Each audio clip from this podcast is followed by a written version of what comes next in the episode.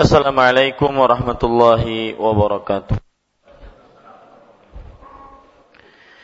Bismillahirrahmanirrahim.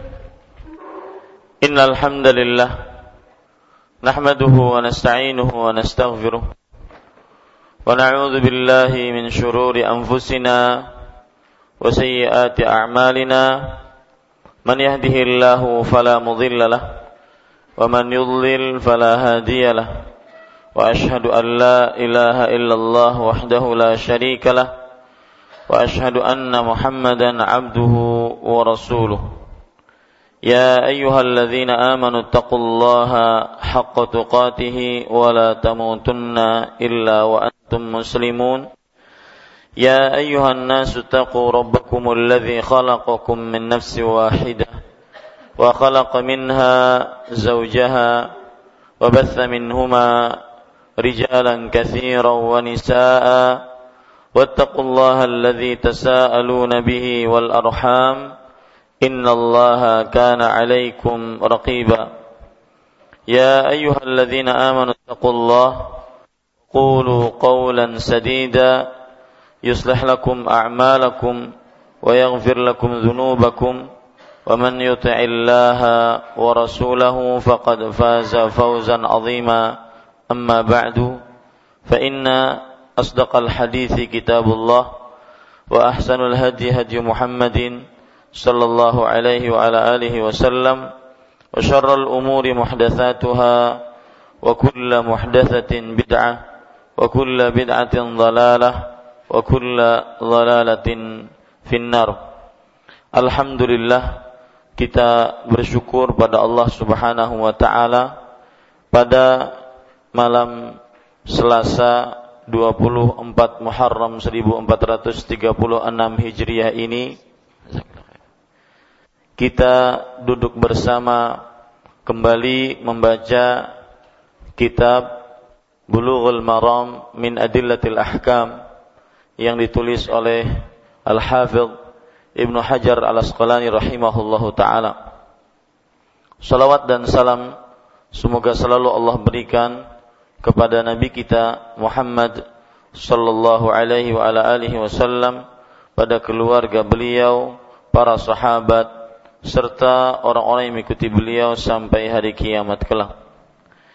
Dengan nama-nama Allah yang husna dan sifat-sifatnya yang mulia, saya berdoa, Allahumma inna ka ilman nafi'an wa rizqan tayyiban wa amalan mutaqabbala. Wahai Allah, sesungguhnya kami memohon kepada Engkau ilmu yang bermanfaat, rezeki yang baik dan amal yang diterima. Allahumma amin. Bapak Ibu saudara-saudari yang dimuliakan oleh Allah Subhanahu wa taala, mulai malam ini kita membaca Kitab Taharah Babul Mashi 'alal Khuffain kitab bersuci bab mengusap di atas dua khuf atau mengusap dua sepatu khuf.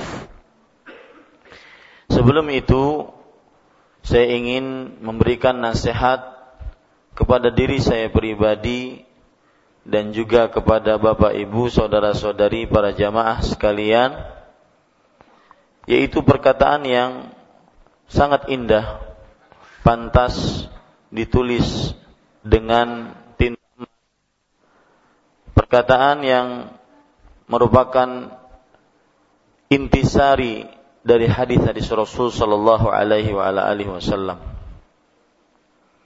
Sebelum saya ucapkan perkataan tersebut, maka saya katakan bahwa sebuah kerugian yang sangat besar adalah ketika kita sudah membangun begitu banyak bangunan-bangunan pahala, begitu banyak gunung-gunung pahala yang kita persiapkan untuk kita bawa nanti di hadapan Allah Subhanahu wa taala. Gara-gara sebuah perkara ini akhirnya bergunung-gunung pahala tersebut hancur berlebur-lebur, bahkan mungkin menjadi habaan mansura, debu yang berterbangan. Dan ini sangat menyedihkan dan sangat semua orang tidak menginginkannya. Oleh karenanya, perhatikan apa yang akan disampaikan dan diamalkan. Ilmu tidak akan bermanfaat kecuali jika mengamalkannya. Imam Ibn Qayyim Al-Jauziyah rahimahullahu taala berkata di dalam kitab beliau Ad-Da'u wad-Dawa. Beliau mengatakan, "Wa kam tara min rajulin Wa kam tara min rajulin mutawarri'in 'anil fawahish wadh-dhulm wa lisanuhu yufri fi aradil ahya'i wal amwat wa la yubali wa tara ar-rajula yusharu ilayhi biz-zuhd wal ibadah wa yas'ubu alayhi hifdhu lisanihi Perkataan ini artinya wa kam tara.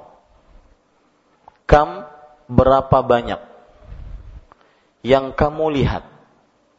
Artinya banyak sekali. Banyak yang seperti ini. Min rajulin seseorang mutawarri'in yang sangat-sangat wara. Wara adalah meninggalkan sesuatu yang dianggap bisa mendatangkan maksiat. Belum pasti, tapi dianggap bisa mendatangkan maksiat, dia tinggalkan. Banyak orang seperti ini. Wa kam tara min rajulin mutawarri'in. Banyak orang yang wara meninggalkan sesuatu yang dianggap maksiat. Anil fawahishi wadhul. Berapa banyak orang yang wara dari sikap fawahish. Fahishah adalah zina atau seluruh sarana yang berkaitan dengannya. atau bisa dikatakan juga oleh para ulama fahisyah adalah ma fahusha wa qabuha fi'luhu indal uqala artinya sebuah perbuatan yang keji dianggap buruk kalau dikerjakan menurut orang-orang yang berakal. Wadzulm dan kezaliman. Banyak orang yang mempunyai sikap wara dari perbuatan fahisyah dan perbuatan zalim. Banyak orang yang seperti ini. Tetapi kata beliau ini walisanuhu yufri fi a'radil ahya wal amwat wala yubali. Tetapi lisannya lancang. Lisannya latah, lisannya panjang tentang pribadi-pribadi orang-orang yang hidup atau orang yang mati dan dia tidak peduli. Banyak seperti ini. Banyak orang yang lepas dari perbuatan zina, mencuri, minum khamar, berjudi, membunuh, sanggup dia menjaga dirinya. Wara dia menjaga ini. Tetapi dia tidak sanggup menjaga lisannya. Lisannya membicarakan harkat martabat baik orang yang masih hidup atau orang yang sudah meninggal. Bahkan bukan hanya sekedar membicarakan, tidak peduli. Ini hati-hati. Kenapa? Karena bergunung-gunung pahala akan runtuh. Puasanya tidak manfaat. Puasa sunnah tidak manfaat. Solat-solat sunnah tidak manfaat. sedekahnya tidak manfaat, kalau dia warak dalam menjaga fahisyah, warak dia dari dosa-dosa besar. Tapi dia tidak warak dalam menjaga lisan. Kemudian, watarar rajula yusharu ilaihi bizuhud wal ibadah. Dan ada orang yang dia itu diancungi jempol. Ahli zuhud. Zuhud artinya meninggalkan sesuatu yang tidak bermanfaat untuk kehidupan akhirat. Dia diacungi jempol untuk hal ini. Wal ibadah, diancungi jempol ahli ibadah. Ahli salat, ahli sedekah, ahli baca Quran, ahli puasa sunnah, ya, ahli sholat malam, ahli baca Quran, berzikir, berdoa, tidak pernah lepas. Mungkin dia hafal Quran, hafal doa-doa, tidak lepas. Yusharu ilaihi bil ibadah wazzuh. Diacungi jempol dengan ibadah dan zuhud. Wa yas'ubu alaihi hifdhu lisanih. Tapi dia sulit menjaga lisannya. Ini zuhudnya, ibadahnya nonsen. Nonsen. Nol. Nol, putih, habis. Jaga lisan. Ke mana kita menjaga kena, ke mana kita meletakkan hadis-hadis Rasul Sallallahu Alaihi Wasallam yang begitu banyak? Lihat Nabi Muhammad SAW. Perkataan beliau tadi intisari dari hadis Rasul. Yang pertama, aktsaru ma yudkhilun nasun nar al-ajwafan. Yang paling banyak memasukkan manusia ke dalam neraka dua hal. Dua hal yang mempunyai lubang mulut, lisan, dan kemaluan. Ini yakin, ini harus yakin. Ini bukan hadis yang didengar cek kemudian keluar. Enggak ya akhi. Amalkan ini. Jaga lisan. Ingin selamat, jaga lisan. Mensomata najah. Barang siapa yang diam, maka dia selamat. Itu hadis Rasul. Ya. Dan Islam bukan hanya sekedar sunnah, bid'ah, tauhid, syirik. Islam bagian terbesarnya adalah akhlak. Jaga lisan ya akhi. Kalau tidak ingin hancur dunia akhirat. Ada seorang di zaman Rasulullah yuqalu bi kathrati salat wasiyam. Seorang perempuan yang banyak puasa dan sholat. Walakin tu'zi jaraha.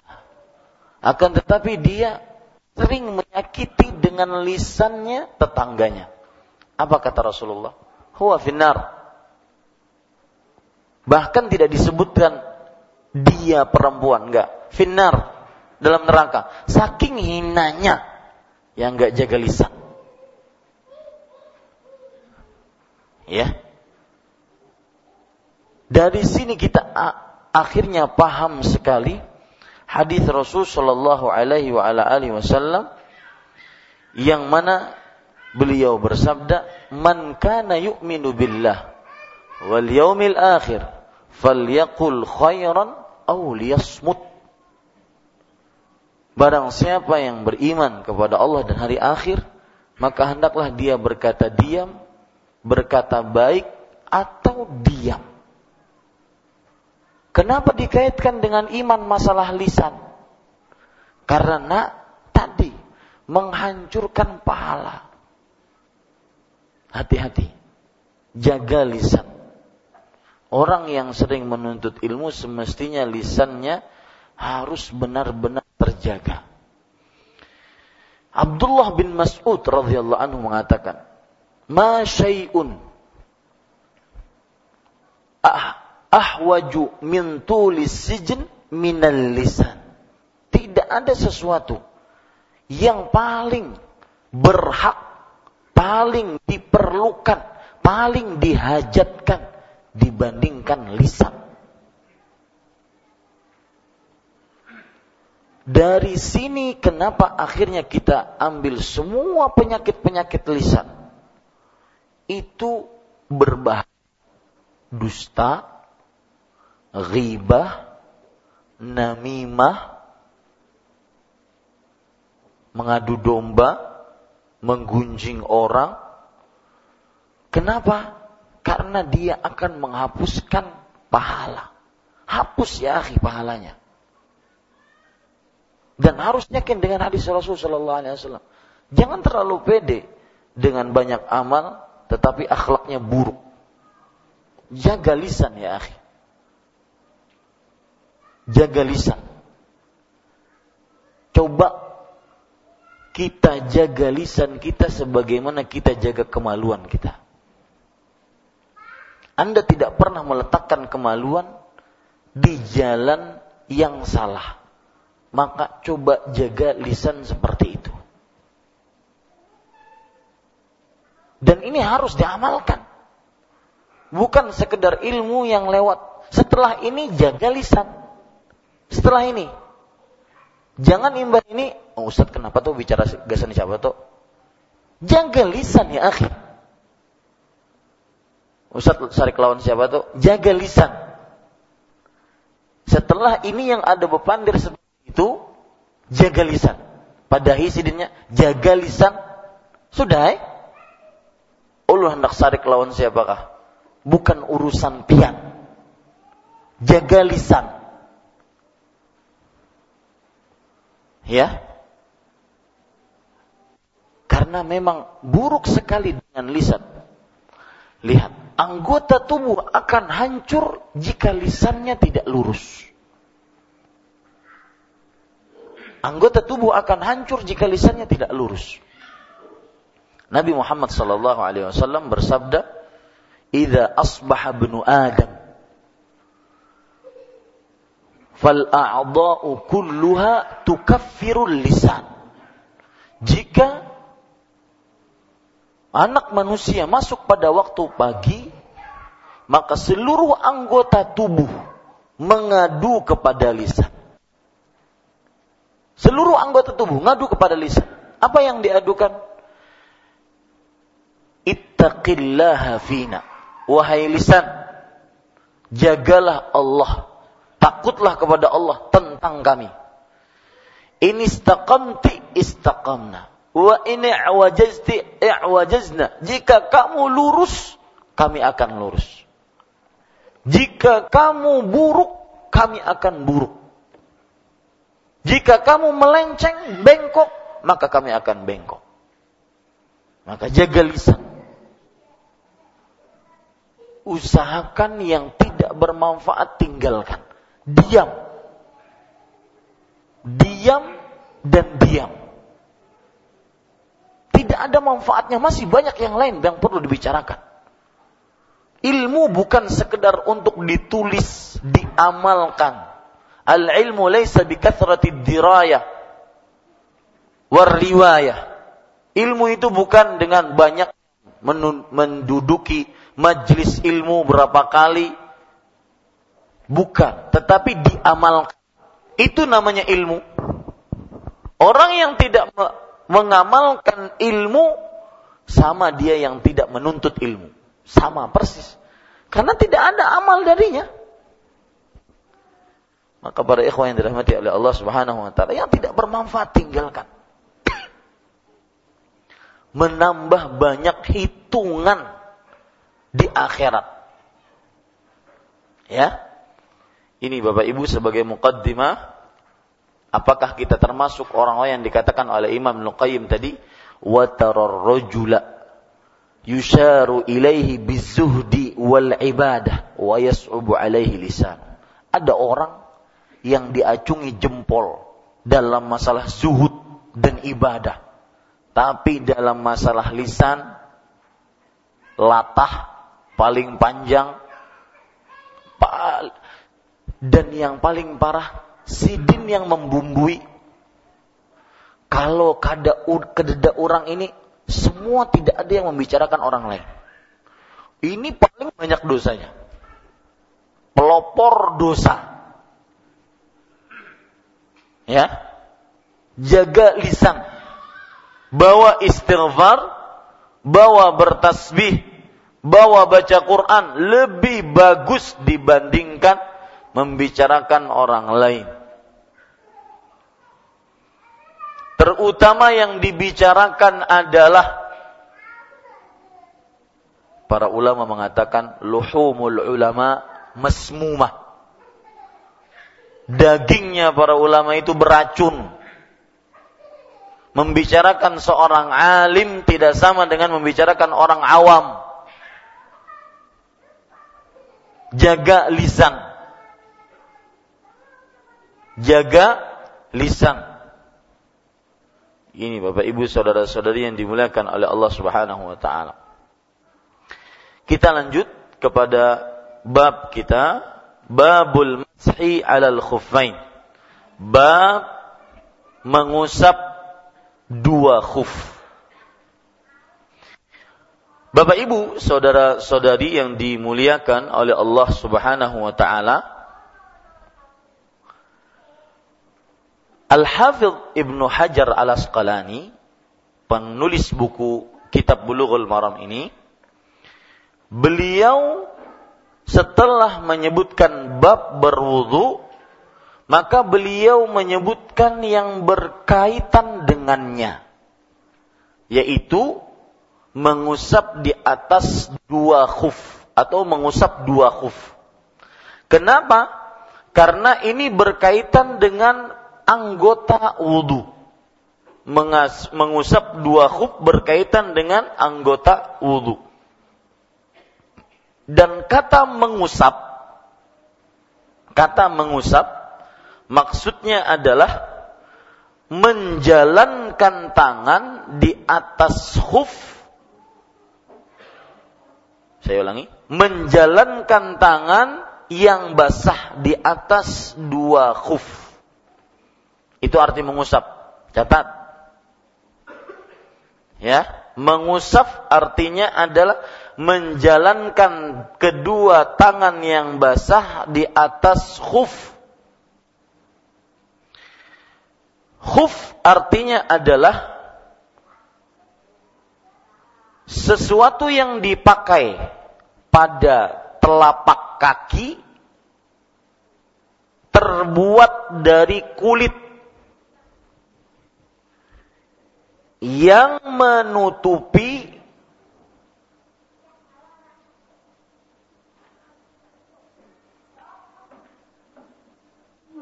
sampai kedua mata kaki.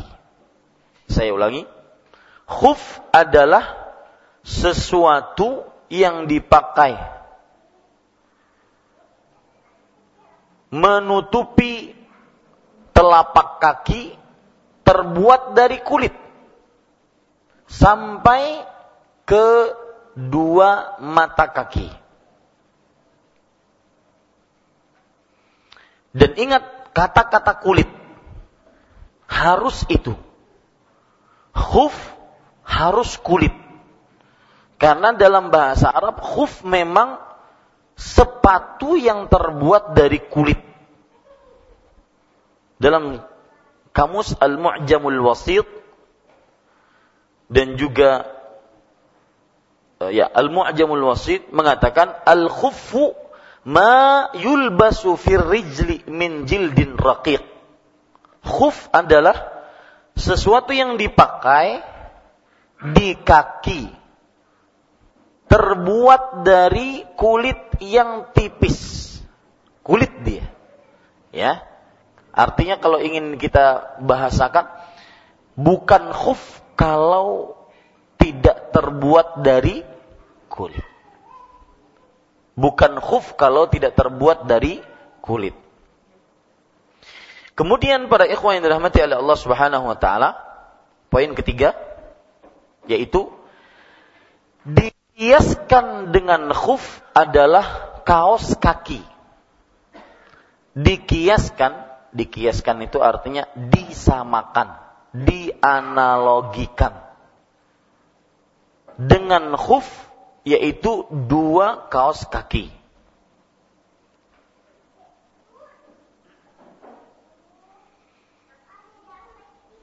Dan kaos kaki ma'ruf. Kita mengetahuinya. Dalil yang menunjukkan bahwa dua khuf dikiaskan atau salah saya. Dalil yang menunjukkan bahwa kaos kaki dikiaskan dengan dua khuf dalilnya adalah dari Sauban radhiyallahu anhu yang akan kita baca nantinya. Amarahum an yamsahu ala tasakhin. Artinya Nabi Muhammad Shallallahu Alaihi Wasallam memerintahkan untuk memerintahkan para sahabatnya untuk mengusap di atas tasakhin. Tasakhin artinya adalah semua yang menutup telapak kaki atau semua yang membalut telapak kaki itu disebut tasakhin termasuk di dalamnya apa kaos kaki. Itu dalil yang menunjukkan bahwa kaos kaki dikiaskan dengan khuf. Kaos kaki disamakan dengan khuf. Taib. Kemudian poin yang keempat, Ustaz sudah empat aja poinnya. Poin pertama tadi apa? Mengusap. Arti mengusap apa? Menjalankan tangan yang basah di atas khuf. Yang kedua, khuf adalah sesuatu yang dipakai menutupi telapak kaki terbuat dari kulit sampai kedua mata kaki. Yang ketiga yang kita bahas yaitu kaos kaki dikiaskan dengan khuf. Mana sih yang benar?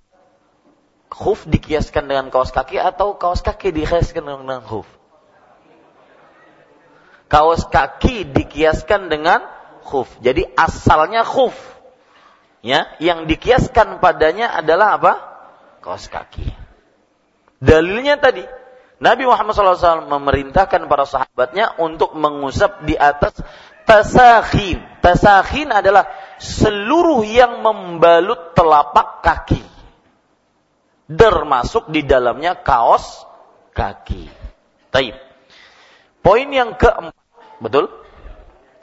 Yang keempat, dalil yang menunjukkan disyariatkannya mengusap di atas dua khuf adalah afan. Bukan begitu yang ingin saya maksudkan. Mengusap di atas dua khuf tetap hukumnya berdasarkan Al-Quran dan Sunnah yang mutawatir serta ijma. Saya ulangi, mengusap di atas khuf tetap hukumnya atau tetap pensyariatannya berdasarkan Al-Quran dan hadis yang mutawatir dan ijma' selain kelompok Syiah. Dan mereka tidak dianggap selain kelompok Syiah dan mereka tidak dianggap.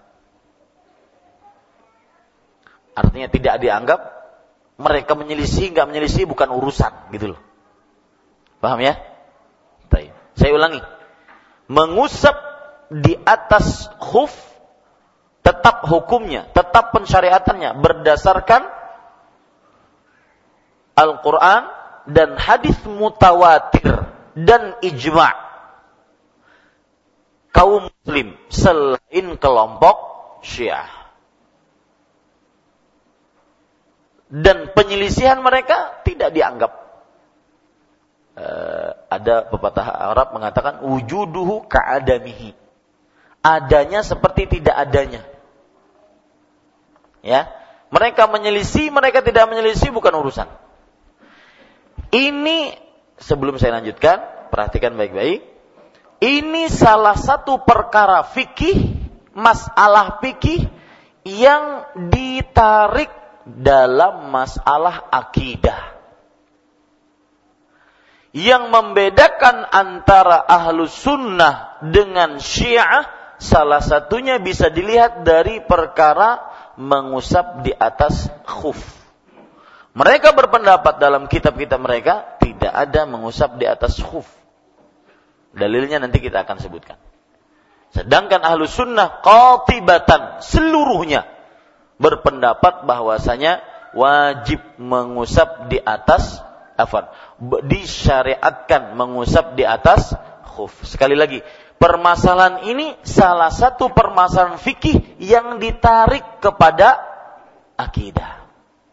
Bedanya orang ahlu sunnah, orang Islam dengan agama syiah ini. Meskipun bukan perkara akidah, tetapi bisa dimasukkan ke dalam perkara akidah. Taib. Dalil dari Al-Quran, Allah subhanahu wa ta'ala berfirman dalam surah Al-Ma'idah ayat 6. Ya ayyuhalladzina amanu idza qumtum ila salati faghsilu wujuhakum wa aydiyakum ilal marafiqi wamsahu bi ru'usikum wa arjulakum ilal ka'bain. Perhatikan, ini agak sedikit per, butuh perhatian. Wahai orang-orang yang beriman, jika kalian ingin mendirikan solat, maka basuhlah wajah kalian, faghsilu wujuhakum. Saya tulis dari sini, faghsilu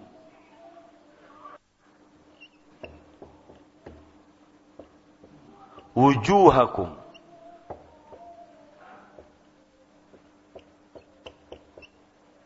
Ya, lihat. Saya minta dibelikan yang coklat atau yang biru nanti ya. Ini sudah dua kali saya minta. Fangsilu wujuhakum. Ya. Wa aidiakum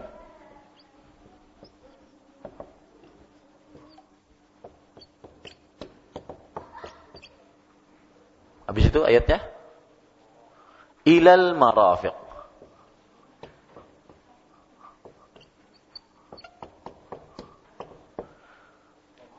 Wamsahu Perhatikan. Ya. Wa aydiyakum ilal marafiqi wamsahu biru'usikum. Wamsahu Lihat. Wamsahu biru'usikum. Ru'usikum. Lihat biru'usikum.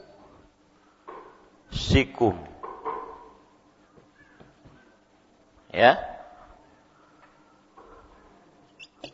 Habis itu? Hah? Wa arjulakum.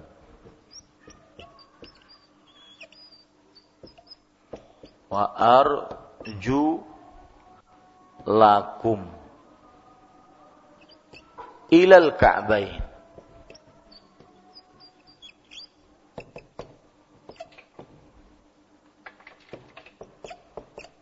Ya. Perhatikan baik-baik. Di sini ayat kita mengatakan bahwa ayat ini dalil untuk mengusap di atas khuf. Dari mana Ustaz? Lihat. Ayat yang kita hafal surat Al-Maidah ayat 6 ini, "Faghsilu wujuhakum." Ha. Basuhlah wajah kalian. Wa aydiyakum ilal marafiq dan kedua tangan kalian sampai siku. Wamsahu biruusikum dan usaplah Lihat, usaplah kata-kata usaplah ini. Ya. Usaplah biru usikum kepala kalian. Usaplah kepala kalian. Ada yang biasa kita baca di dalam Al-Quran Al-Quran kita kebanyakan wa arjulakum ilal ka'bain. Dan basuhlah. Larinya ke sini. Ini kan basuhlah wajah kalian dan tangan kalian. Basuh juga kan? Dan usaplah kepala kalian dan kaki kalian. Kaki kalian ini basuh atau ngusap Nah, kalau kita baca yang biasa kita baca wa arjulakum berarti dia ikut AA semua. Hah? Wujuhakum wa aidiakum wa arjulakum AA semua. Kenapa? Karena dia kena fiil kata kerja ini. Basuhlah. Basuhlah wajah kalian, basuhlah kedua tangan kalian, basuhlah kedua kaki kalian. Ini yang biasa kita baca. Di sana ada kiroat lain. Bacaan riwayat lain. Dan riwayatnya sahih. Yaitu wa arjulikum ilal ka'bain. Berarti kalau ikut wa arjulikum ikut mana? Usaplah. Usaplah kepala kalian dan usaplah kaki kalian. Kalau kita kasih harokat wa arjulikum. Di sini pendalilannya. Bisa dipahami Pak? Ya, saya ulangi. Dalil dari Al-Quran yang menunjukkan mengusap di atas khuf surat Al-Maidah ayat Al-Maidah ayat 6. Dari mana? Sisi pendalilannya mana? Ini. Lihat ya.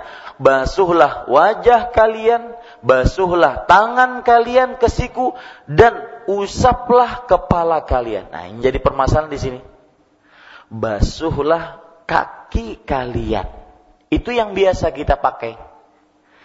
Di sana ada riwayat lain, kiroat lain dan kiroatnya riwayatnya sahih ya? Yaitu wamsahu biruusikum wa arjulikum. Usaplah kepala kalian dan usaplah kaki kalian. Bahkan lebih dekat dannya itu dibandingkan dan yang di atasnya. Ini dalil. Ya? Dalil dari Al-Qur'an tentang adanya mengusap di atas khuf. Taib. Silahkan adzan dulu.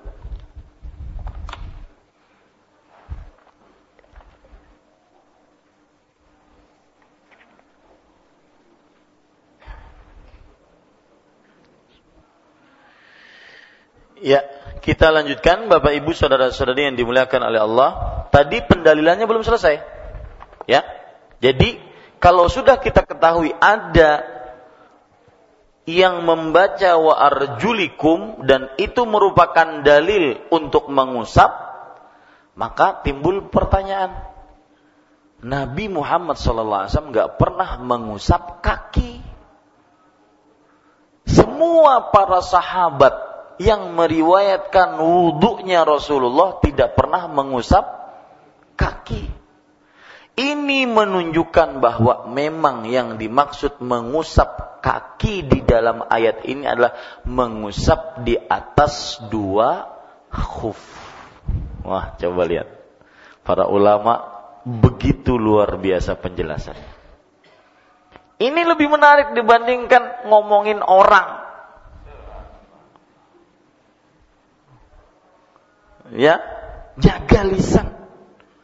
Membaca yang kayak begini lebih menarik dibandingkan ngomongin orang. Coba biar habis pelajaran ini, ayo kayak apa tadi dalil surat Al-Maidah ayat 6 pendalilannya kayak apa?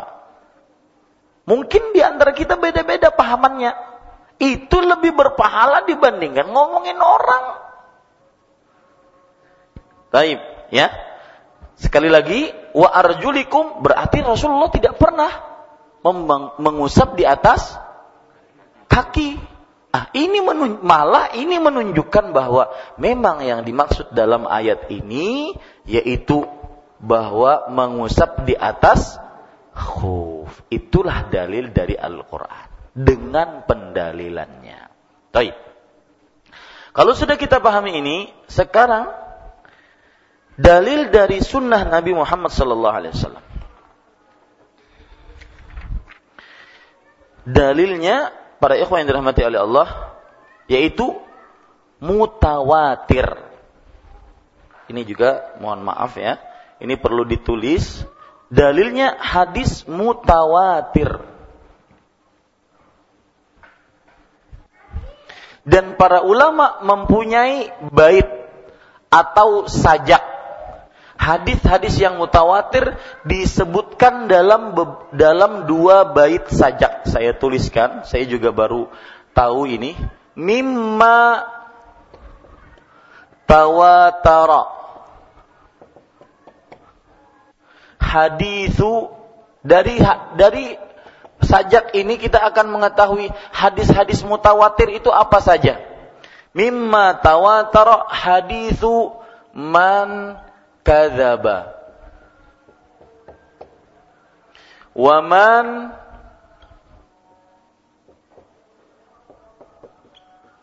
bana lillahi baitan Nanti saya akan jelaskan. Saya, mohon maaf saya terus tulis dulu. Wahtasaba. Kemudian waru'yatun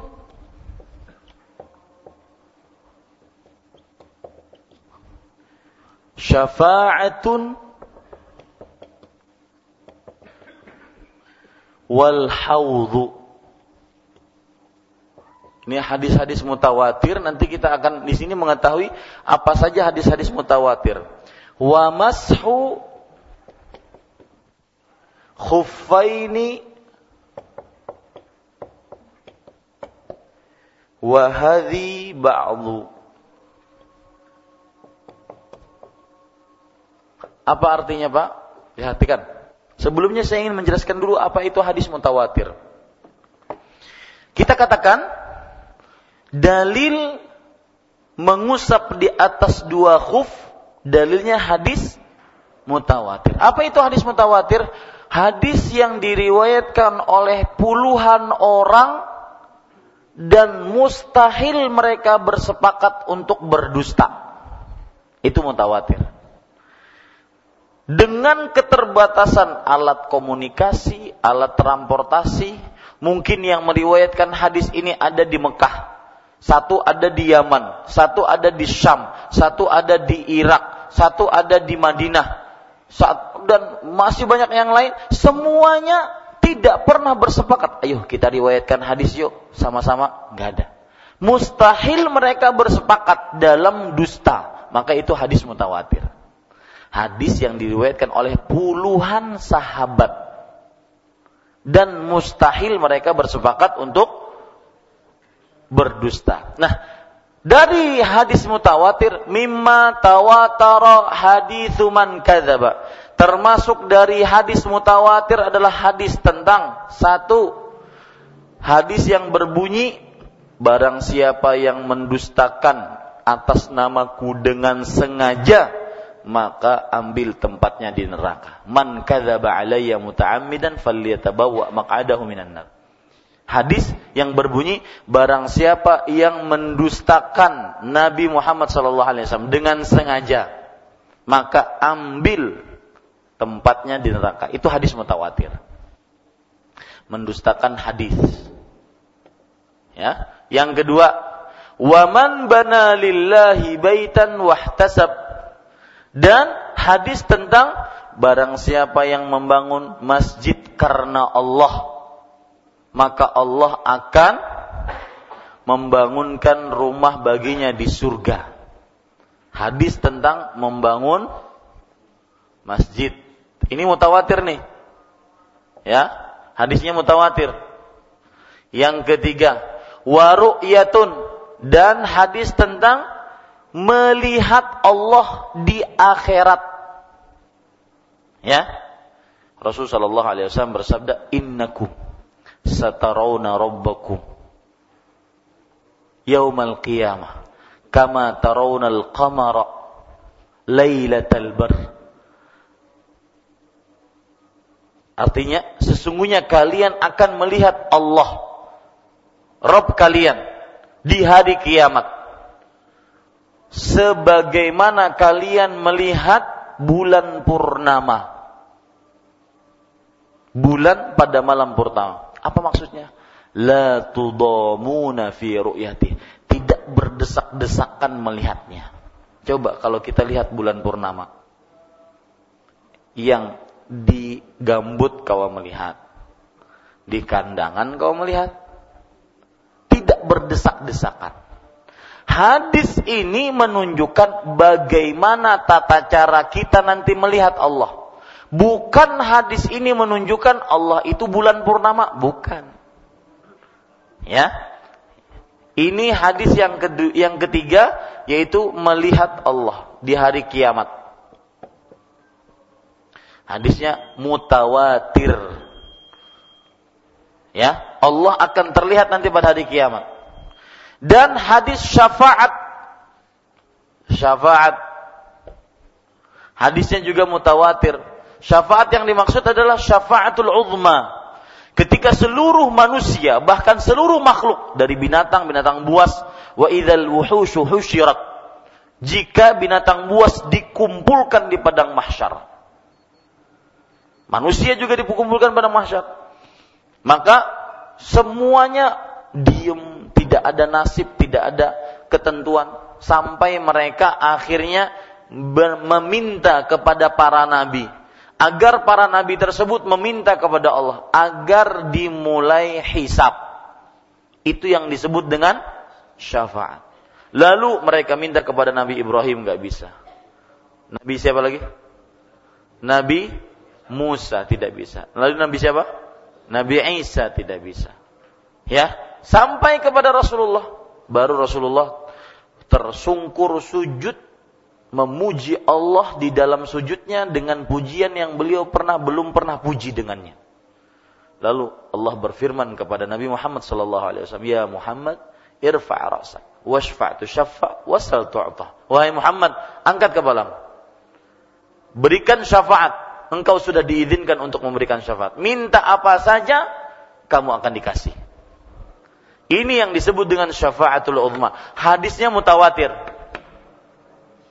Ya, bukan hanya sahih, mutawatir. Artinya kalau sahih itu masih mending. Ini mutawatir. Banyak orang meriwayatkan mereka mustahil untuk ber, bersepakat berdusta. Yang kelima, hadis tentang haut telaga. Ya, telaga Rasulullah Sallallahu Alaihi Wasallam. Yang mana Rasul Sallallahu Alaihi Wasallam Bapak bisa membayangkan nggak? Nabi Muhammad SAW mengatakan haudhi masiratu syahr. Subhanallah. Mudah-mudahan kita mendapat telaganya Rasulullah SAW. Haudhi eh, telagaku itu panjangnya sepanjang orang berjalan sebulan jalan pian dari pemurus dalam ini sebulan sampai mana? Kandangan? Umai. Jauh. Ya. Kemudian Nabi Muhammad SAW bersabda, "Wazawayahu sawa." Ya, panjangnya panjang tuh kayak nikah kayak nikah. Nah, panjangnya sepanjang satu bulan. Dan zawayahu sawa. Ini juga sama satu bulan, sini satu bulan, sini satu bulan. Itu maksudnya zawayahu sawa. Jadi panjangnya satu bulan, lebarnya satu bulan. Allahu Akbar. Tapi ingat, seluas itu masih ada yang tidak mendapatkan minum darinya. Siapa? Para pelaku bid'ah. Hati-hati. Maka Rasulullah SAW kemudian mengatakan, uh, kizanu kanujumis sama cangkir-cangkirnya sebanyak bintang di langit. Tidak bisa dihitung. Ini ucapan bukan untuk dihitung berapa. Ustaz sebanyak bintang itu berapa? Jangan ditakuni ulun. Itu maksudnya adalah banyak. Sering bahasa Arab seperti itu. Kizanu kanujumis sama. Cangkirnya sebanyak bintang di langit. Maksudnya sangat banyak, tidak bisa dihitung. Ya. Yang kedua, ma'uhu asyaddu minal laban. Asyaddu bayadan minal laban. Airnya lebih putih dibandingkan susu. Yang ketiga, warihuhu atyabu min rihil misk. Baunya lebih wangi dibandingkan bau minyak wangi misk. Wa ta'muhu ahla minal asal. Rasanya lebih manis dibandingkan madu. Itu air telaganya Rasul sallallahu alaihi wasallam. Mudah-mudahan kita mendapat telaganya Rasulullah sallallahu alaihi wasallam. Yang keenam yang mutawatir wa mashu khuffain. Dan mengusap ah dua khuf. Nah, ini ini hadis-hadis mutawatir di antaranya, bukan seluruhnya. Ya. Ini ini disebut dengan mashu dua khuf. Ya. Kemudian para ikhwan yang dirahmati oleh Allah, sebelum kita salat, sedikit lagi tentang dalil dari hadis Rasul. Perhatikan Al Hasan Al Basri, seorang tabi'i berkata, haddathani sab'un min ashabi Rasulillah annahu masaha 'alal khuffain. Artinya 70 sahabat dari sahabat Rasulullah sallallahu alaihi wasallam radhiyallahu anhum meriwayatkan kepadaku tentang hadis mengusap dua khuf. 70 orang, Pak. Yang berkata ini siapa? Al Hasan Al Basri. Al Hasan Al Basri adalah seorang saha, seorang manusia yang melihat sahabat, seorang tabi'i. Dan ini disebutkan di dalam kitab Al Mu'jamul Awsat. Kemudian para ikhwan yang dirahmati oleh Allah Subhanahu wa taala. Abdullah bin Mubarak rahimahullahu taala mengatakan, "Laisa fil mashi 'alal khuffain ikhtilafun annahu jaiz. Artinya, tidak ada pertentangan, perbedaan pendapat bahwasanya mengusap dua khuf itu boleh. Enggak ada pertentangan sama sekali di antara para ulama, enggak ada. Ini menunjukkan penekanan-penekanan yang begitu luar biasa dari para sahabat. Imam Ahmad berkata, sebagaimana disebutkan dalam kitab Al-Mughni, "Laisa fi qalbi minal mashi syai'un fihi arba'una hadithan an Rasulillah sallallahu alaihi wasallam ma rafa'u ila nabiyyi wa ma waqafu." Artinya, tidak ada di dalam hatiku satu cuil pun rasa ragu-ragu tentang dibolehkannya mengusap dua khuf. Di dalam mengusap dua khuf terdapat 40 hadis dari sahabat Rasulullah sallallahu alaihi wasallam. Baik itu yang marfu' langsung sampai kepada Rasulullah atau yang cuma mauquf yang hanya sampai kepada sahabat. Kenapa Pak kita saya menyebutkan ini? Karena untuk membantah orang-orang Syiah. Kesepakatan kaum muslim mengusap dua khuf itu syariat Allah. Nah, ini para ikhwan sekalian, mudah-mudahan ini bisa menjadi uh, pelajaran kita. Wallahu alam, sallallahu nabi Muhammad walhamdulillahi rabbil alamin.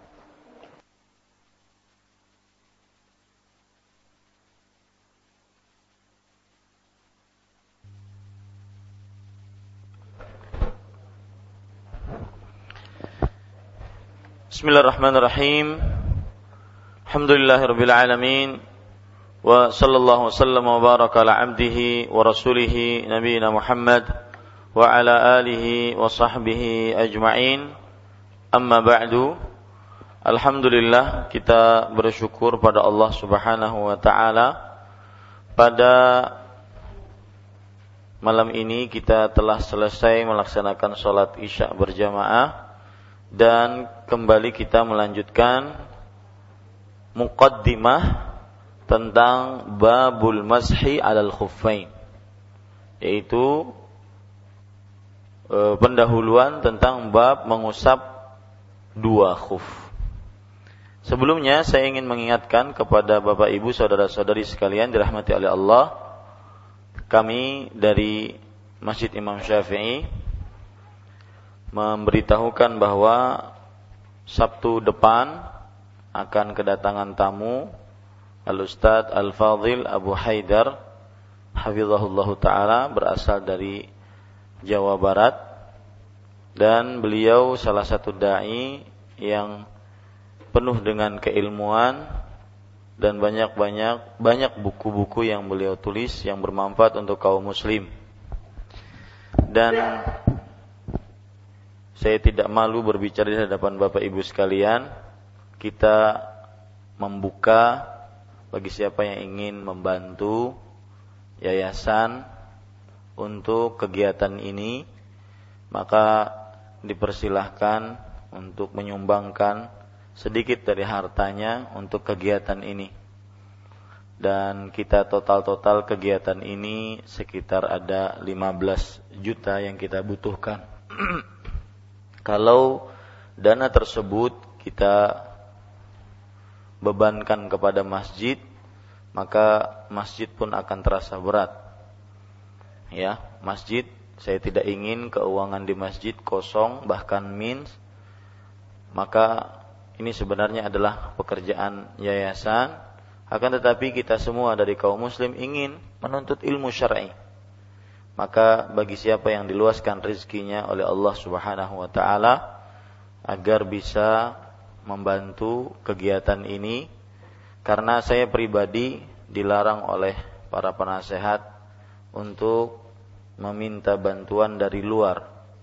Sebenarnya kalau seandainya diizinkan meminta bantuan dari luar, saya tidak akan berbicara di hadapan Bapak Ibu seperti ini.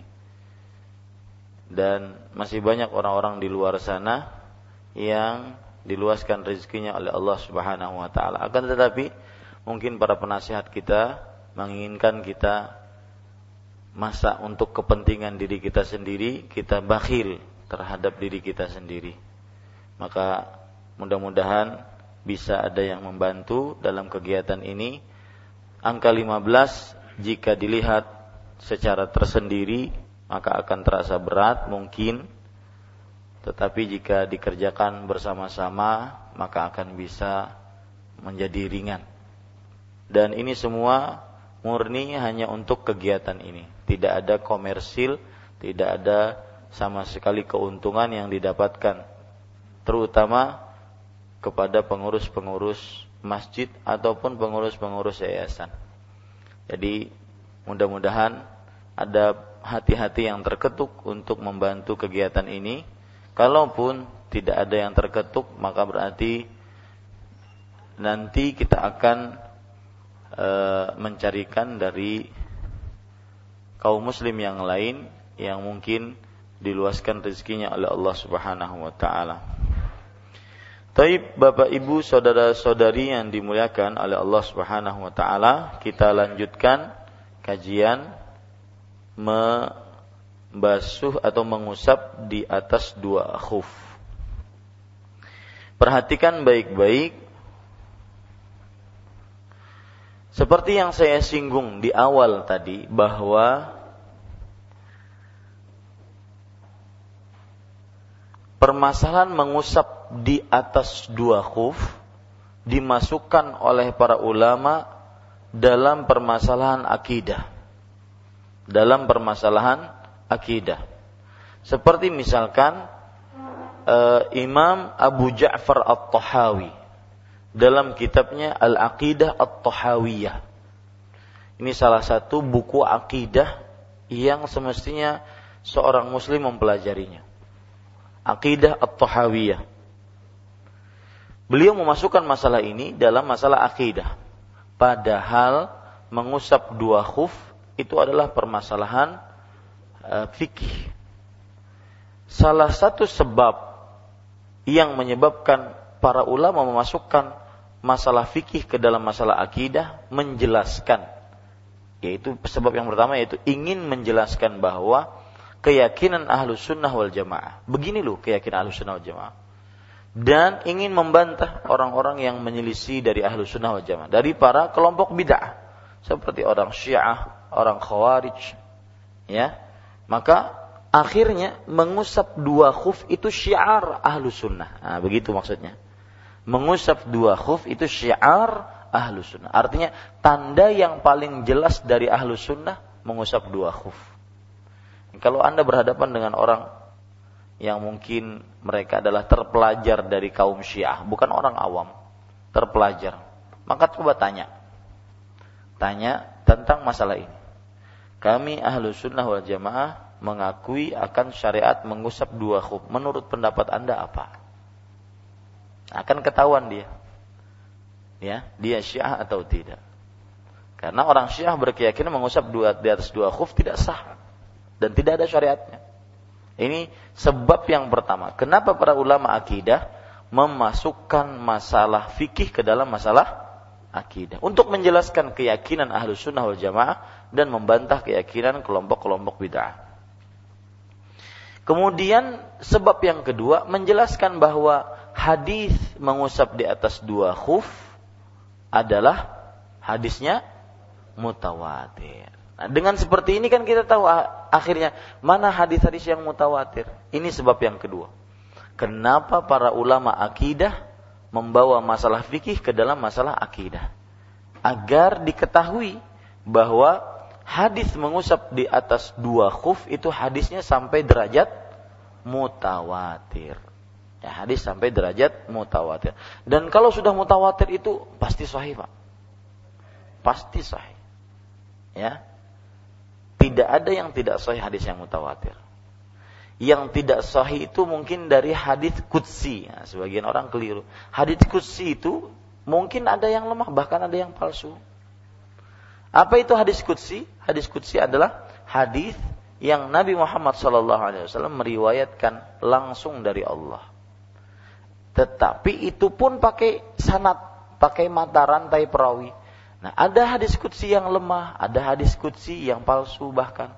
Jadi tidak semua hadis kutsi sahih. Nah, ini perlu diingat. Adapun hadis mutawatir semuanya sahih. Taib Bapak Ibu saudara-saudari yang dimuliakan oleh Allah. Sekarang poin terakhir sebagai mukaddimah dari bab ini. Jadi malam ini kita khusus mukaddimah, Pak. Poin terakhirnya yaitu orang-orang Syiah berdalil bahwa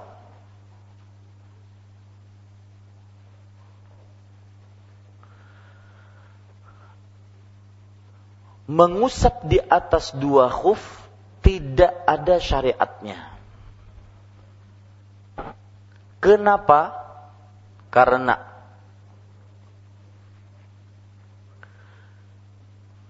hadis mengusap dua khuf mensuh dihapus dengan ayat surat Al-Maidah ayat 6. Saya ulangi, perhatikan tulis e, kalau memang sulit tulis apa yang saya sebutkan.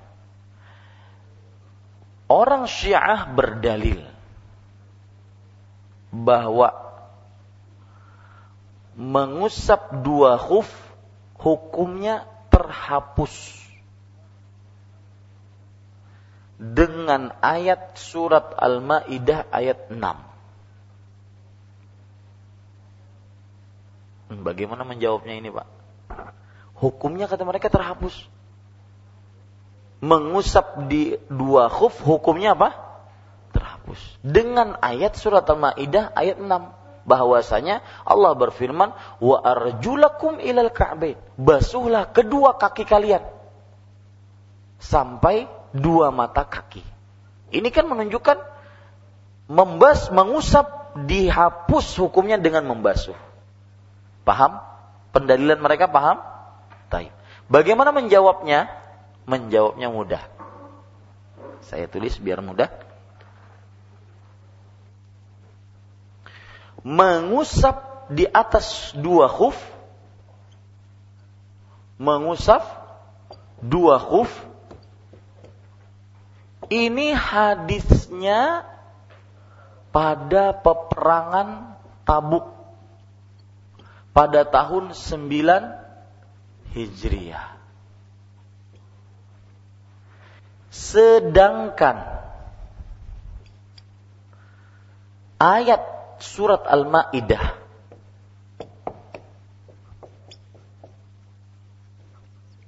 ayat 6 ini turun pada tahun 6 Hijriah. Mana yang paling terakhir? Yang mengusap dua khuf. Pak, maksud menghapus hukum itu begini. Misalkan ada hadis berbunyi eh, semua yang memakan eh semua makanan yang dibakar apabila dimakan maka harus berwudu. Jadi dahulu kalau pian makan gorengan, mendoan itu harus berwudu. Eh dibakarlah, nah, salah. Sate, sate kambing harus wudu. Apalagi ortega harus. Hmm. Ya, harus wudhu. Itu dahulu.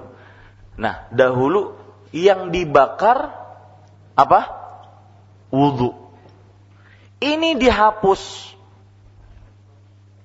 Dihapus. Apa dihapusnya? Tidak berwudhu. Kalau makan yang dibakar. Ini hukum terakhir Ah, dari mana kita mengetahui ini hukum terakhir dan menghapus ini? Maka salah satunya dari sejarah, dari waktu sama seperti ini. Mengusap dua khuf riwayat hadisnya pada peperangan Tabuk. Tan peperangan Tabuk ta tahun berapa? 9 Hijriah. Sedangkan ayat wudhu turun pada tahun 6 Hijriah. Mana yang lebih terakhir? Hah? Mengusap dua dua khuf karena tahun 9. Maka tidak benar klaim mereka bahwa ayat Al-Maidah menghapus ini tidak benar. Kenapa? Karena ini lebih terakhir. Bisa dipahami, Pak? Bisa dipahami? Ya. Ini Bapak Ibu saudara-saudari. Jadi saya ulangi, saya ringkas.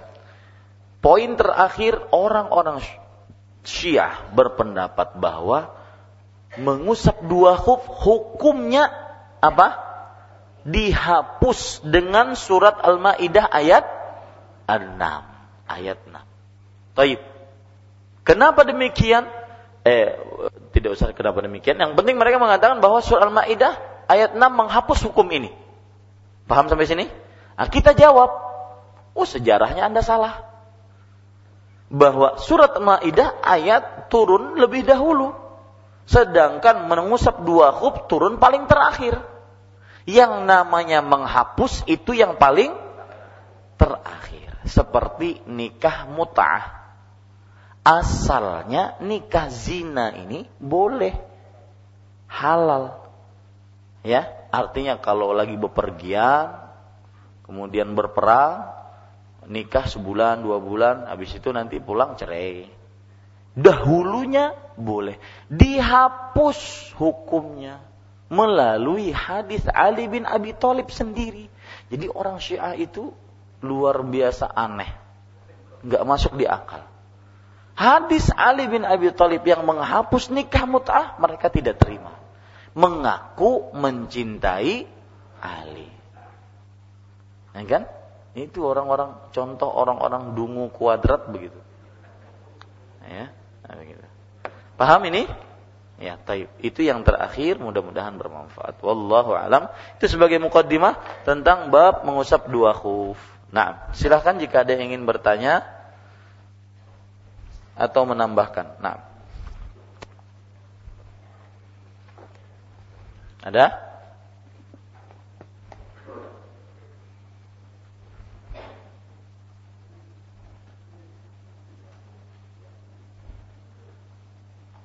Tidak ada?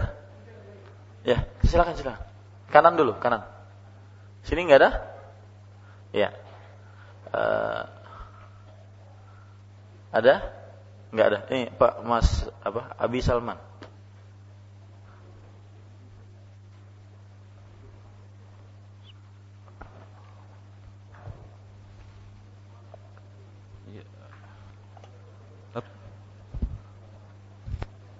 Atas kesempatan yang diberikan. Ya. Dibesarkan sedikit suaranya. E, mengenai kuf yang dihiaskan dengan kaos kaki tadi. Ya. Kalau kita lihat kan kuf ay, hanya kami minta saja. Kalau kita lihat kuf itu kan terbuat dari kulit. Uh. Terus fungsinya untuk sepatu. Sedangkan kaos kaki dia tidak berfungsi, uh, tidak dipakai untuk uh, berjalan, hanya dipakai sebagai pelat atau di dalam. Dia dari kain. Uh, kemudian uh, kuf ini apa di, bisa dia yang itu yang pertama. Kedua, kuf bisa apa bisa diartikan juga seperti sepatu berburu. Itu dari kulit. Cuma sepatu berburu ini apa bisa dipakai karena dia terbuat dari kebanyakan itu dari kulit ular dan uh, buaya. Buaya. Hmm. Itu kan dari najis. Ya. ya itu saja, Ustaz. Ya. Pertanyaan pertama, biasanya antum suaranya kenceng. Habis menikah nggak kenceng, kenapa? Eh, tadi kuf di dikiaskan dengan kos kaki. Nah, kan kenceng suaranya coba. Teh, ya cukup saya paham. Bapak Ibu saudara-saudari yang dimuliakan oleh Allah Subhanahu wa taala, yang pertama pertanyaannya yaitu uh, kenapa kok bisa kaos kaki dikiaskan dengan khuf? Padahal fungsinya beda. Khuf untuk sepatu dipakai di luar berjalan dan kaos kaki di dalam hanya menutupi uh, telapak kaki. Maka jawabannya uh, tidak mengapa kita tidak berbicara tentang fungsi, tetapi kita berbicara bisa diusap di atasnya atau tidak. Itu yang kita bicarakan. Ya.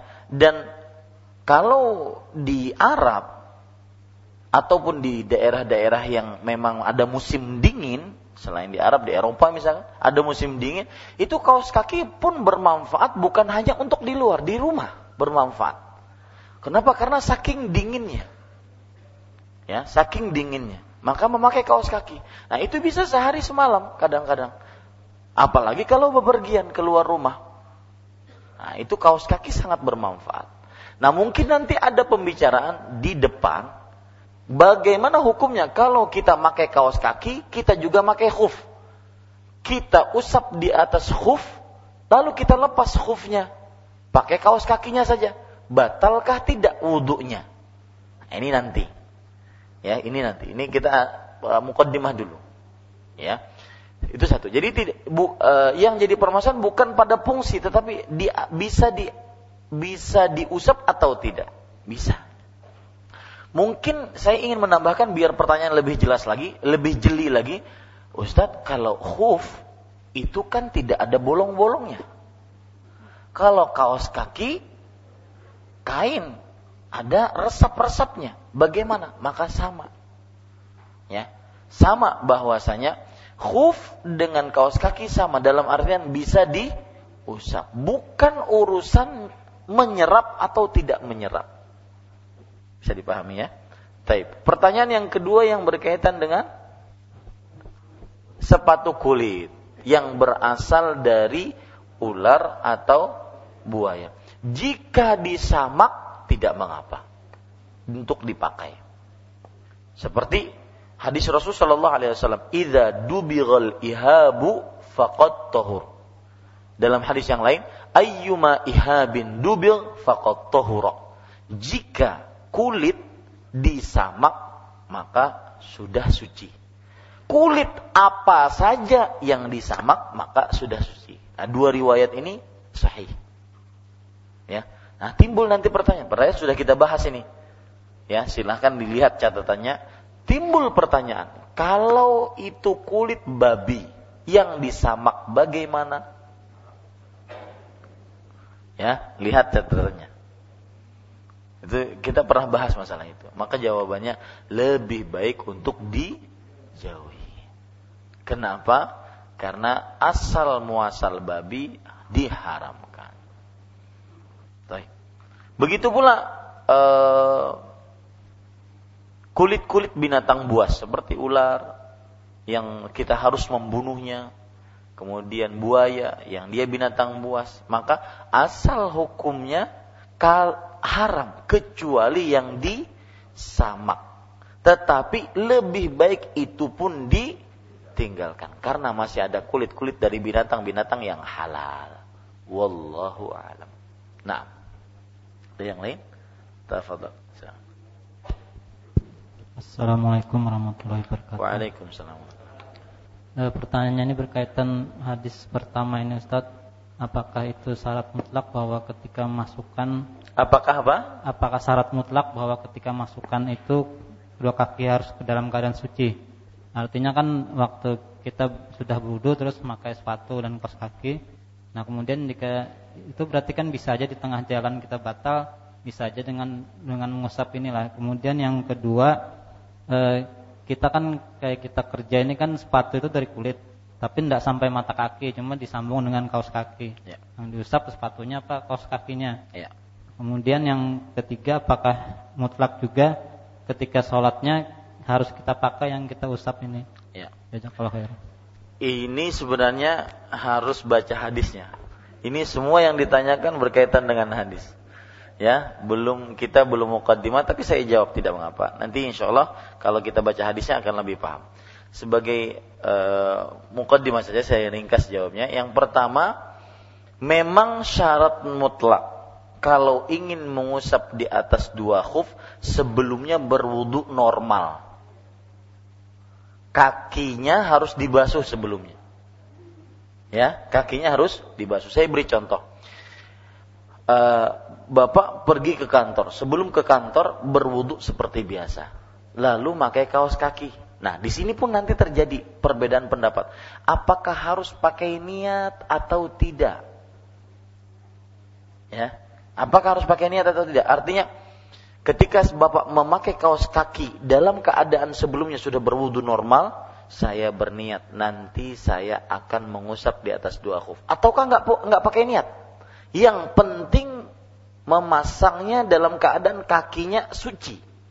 Maka jawabannya Allahu alam tidak mesti harus pakai niat. Yang penting suci. Karena hadis Rasul, fa inni adkhaltuhuma tahiratain.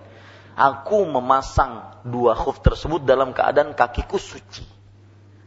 Di sini tidak disebutkan aku masangnya dalam keadaan aku sudah berniat, enggak. Tapi dalam keadaan kakiku suci. Nah, kembali ke permasalahan tadi memang syarat wajib. Kalau ingin mengusap di atas dua khuf, kedua kakinya harus dibasuh dengan normal ketika berwudu. Baru kita pasang sep, e, kaos kaki ataupun sepatu khuf, baru pas kita batal misalkan kita berwudu sudah kita bisa usap di atasnya. Adapun kalau sebelumnya kita memakai kaos kaki dalam keadaan kita tidak suci, maka tidak bisa. Harus suci dulu harus diwudui dengan normal dulu. Itu pertanyaan pertama. Ya. Dan kedua tentang oh sepatu. Ada sepatu dari kulit, tetapi tidak menutup dua kaki. Maka ini tidak masuk khuf. Yang dimasukkan dengan khuf adalah sepatu yang me, menutup dua kaki, ya, eh, dua mata kaki menutup dua mata kaki. Itu khuf. Ya. Sampai juga kaos kaki kan ada yang tidak menutup dua mata kaki. Nah, ini nggak masuk di dalam. Jadi kalau seandainya ada sepatu kulit sepatu mau ke kantor tapi tidak menutup dua mata kaki, tidak bisa diusap di atasnya karena tidak menutup dua mata kaki. Yang ketiga tadi? Nah, ya. Kalau seandainya ada orang mengusap di atas uh, di atas dua khuf. Jadi begini, saya memakai kaos kaki plus memakai dua khuf. Lalu saya berwudu mengusap di atas dua khuf. Habis itu setelah berwudu saya lepas khufnya. Sholat dengan kaos kaki. Hukumnya bagaimana? Kira-kira begitu pertanyaannya. Hukumnya bagaimana? Paham pertanyaannya? Nah, maka jawabannya adalah wudhunya masih sah. Tidak ada yang membatalkan dari wudhu kecuali ketika kalau dia kentut, buang air kecil, buang air besar, tertidur, baru dia batal. Sedangkan wudhunya itu sah. Cuma berarti mengusapnya sudah berhenti.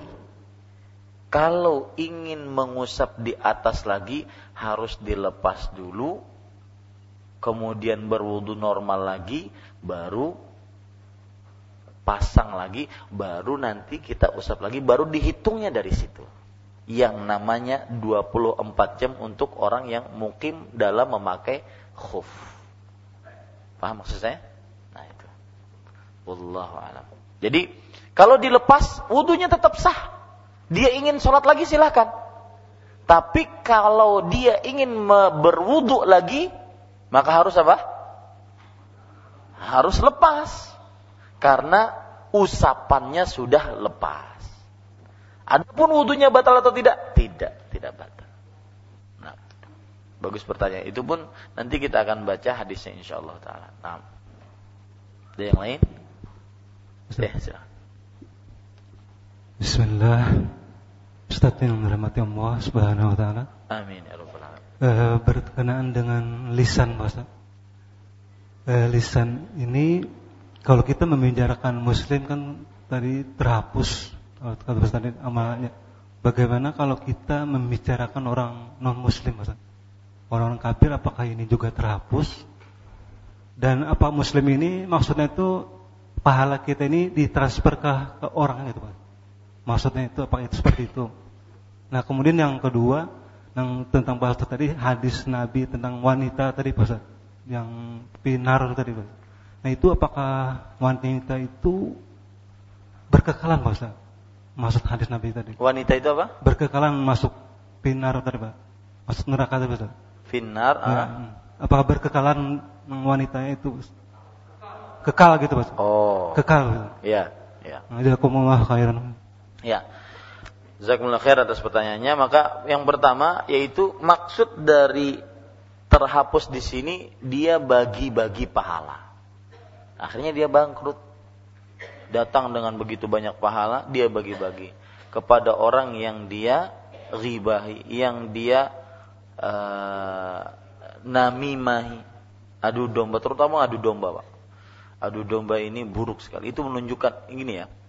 Lisan yang buruk menunjukkan hatinya buruk. Sebanyak apa pun ibadahnya.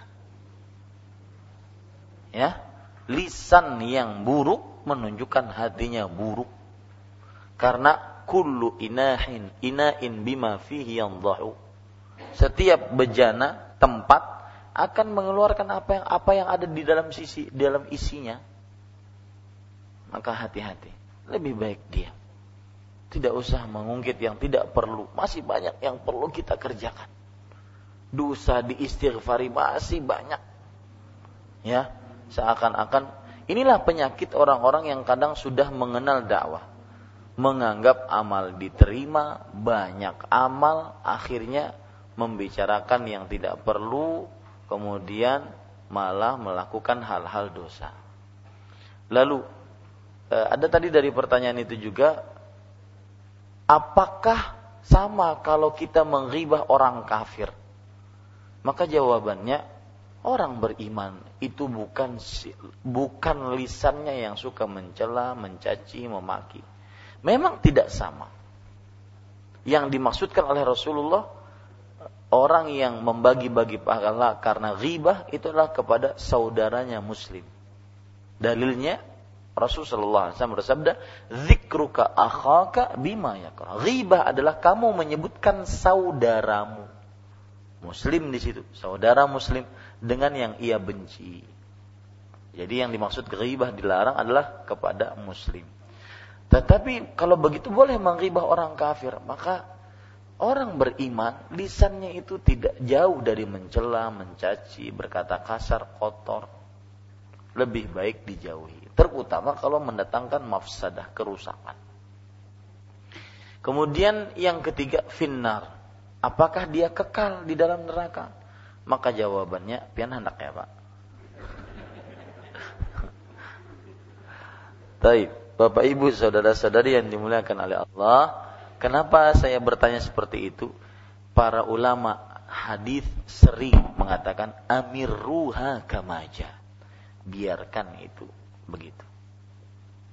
Biar menancap dalam hati. Meskipun pendapatnya tidak ada yang mengekalkan di dalam neraka kecuali dosa kekafiran dan kemusyrikan. Tapi biarkan agar menancap finar sudah neraka. Ya. Mau berapa tahun? Emang kenapa kalau berapa tahun? Berarti hendak merasai kah? Nah, ya kan tidak. Ya biarkan dia seperti itu. Agar lebih. Kata para ulama amir ruha kamajat hatta ablagha fil jazri. Biarkan dia seperti itu sampai lebih menancap di dalam peringatan. Nah yang lain? Kita cukupkan dengan kafaratul majlis. Sebelumnya sekali lagi kami dari Masjid Imam Syafi'i atau saya mewakili dari Yayasan Al-Um Banjarmasin membuka donasi untuk kegiatan seperti ini dan mudah-mudahan bisa tercover dan tidak perlu saya untuk meminta kepada yang lain-lain. Saya masih banyak harapan kepada Bapak Ibu saudara-saudari sekalian. Dan ini untuk kegiatan tersendiri kita. Mudah-mudahan ini bisa terlaksana dengan baik. Dan kemudian juga saya mohon maaf karena kajian bulu e, Riyadhus Salihin kemudian kajian e, bahasa Arab kemudian kajian kitab tauhid untuk pekan ini saja insyaallah taala karena ada undangan dari kantor gubernur di pemerintah provinsi Kepulauan Riau. Ini saja urusannya ribet sekali harus ada surat penugasan dan segala macam saya tidak menyangka seperti itu susahnya yang jelas minta izin saya akan safar besok jam 9 mungkin akan kembali pada Kamis siang insyaallah taala. Jadi minggu ini sepertinya agak padat dan mudah-mudahan e, bisa waktunya yang tidak ada kajian bisa murojaah apa yang sudah dipelajari. Semoga waktu kita berkah, semoga kita diwafatkan dalam Islam dalam husnul khatimah. Subhanakallahumma bihamdika syahadu an la ilaha illa anta astaghfiruka wa atubu ilaik. Wassalamualaikum warahmatullahi wabarakatuh